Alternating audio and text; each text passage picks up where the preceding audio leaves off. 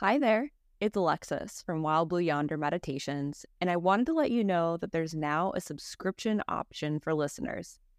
When you become a paid member of my podcast, each week you'll get access to exclusive meditations and contemplations that cover curated themes, all ad free. Signing up is easy. Visit tinyurl.com forward slash WBYM dash subscribe that's tinyurl.com forward slash WBYM dash subscribe. And don't forget to opt in to receive emails from the creator, that's me, so I can keep you informed on the latest episodes. You can also check out the link in my profile wherever you listen to podcasts. And if you're balling on a budget, don't worry.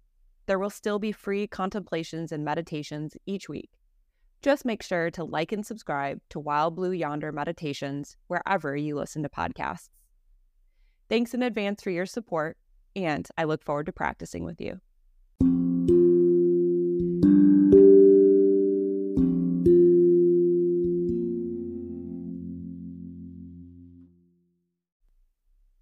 I'm Alexis, and this is your weekly contemplation.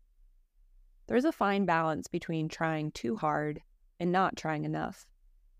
This applies to anything in our lives work, physical activities, our relationships, and even our meditation practice. A way to think about this balance is in the following statement effort proceeding effortlessly. When we find the place where we're doing our best, giving our all, without striving too hard and holding on to any expectations for the outcomes, that's where we experience this effortlessness of our effort. It's where we acknowledge what we can do in the moment, given the circumstances, and we let go of everything else that is out of our control.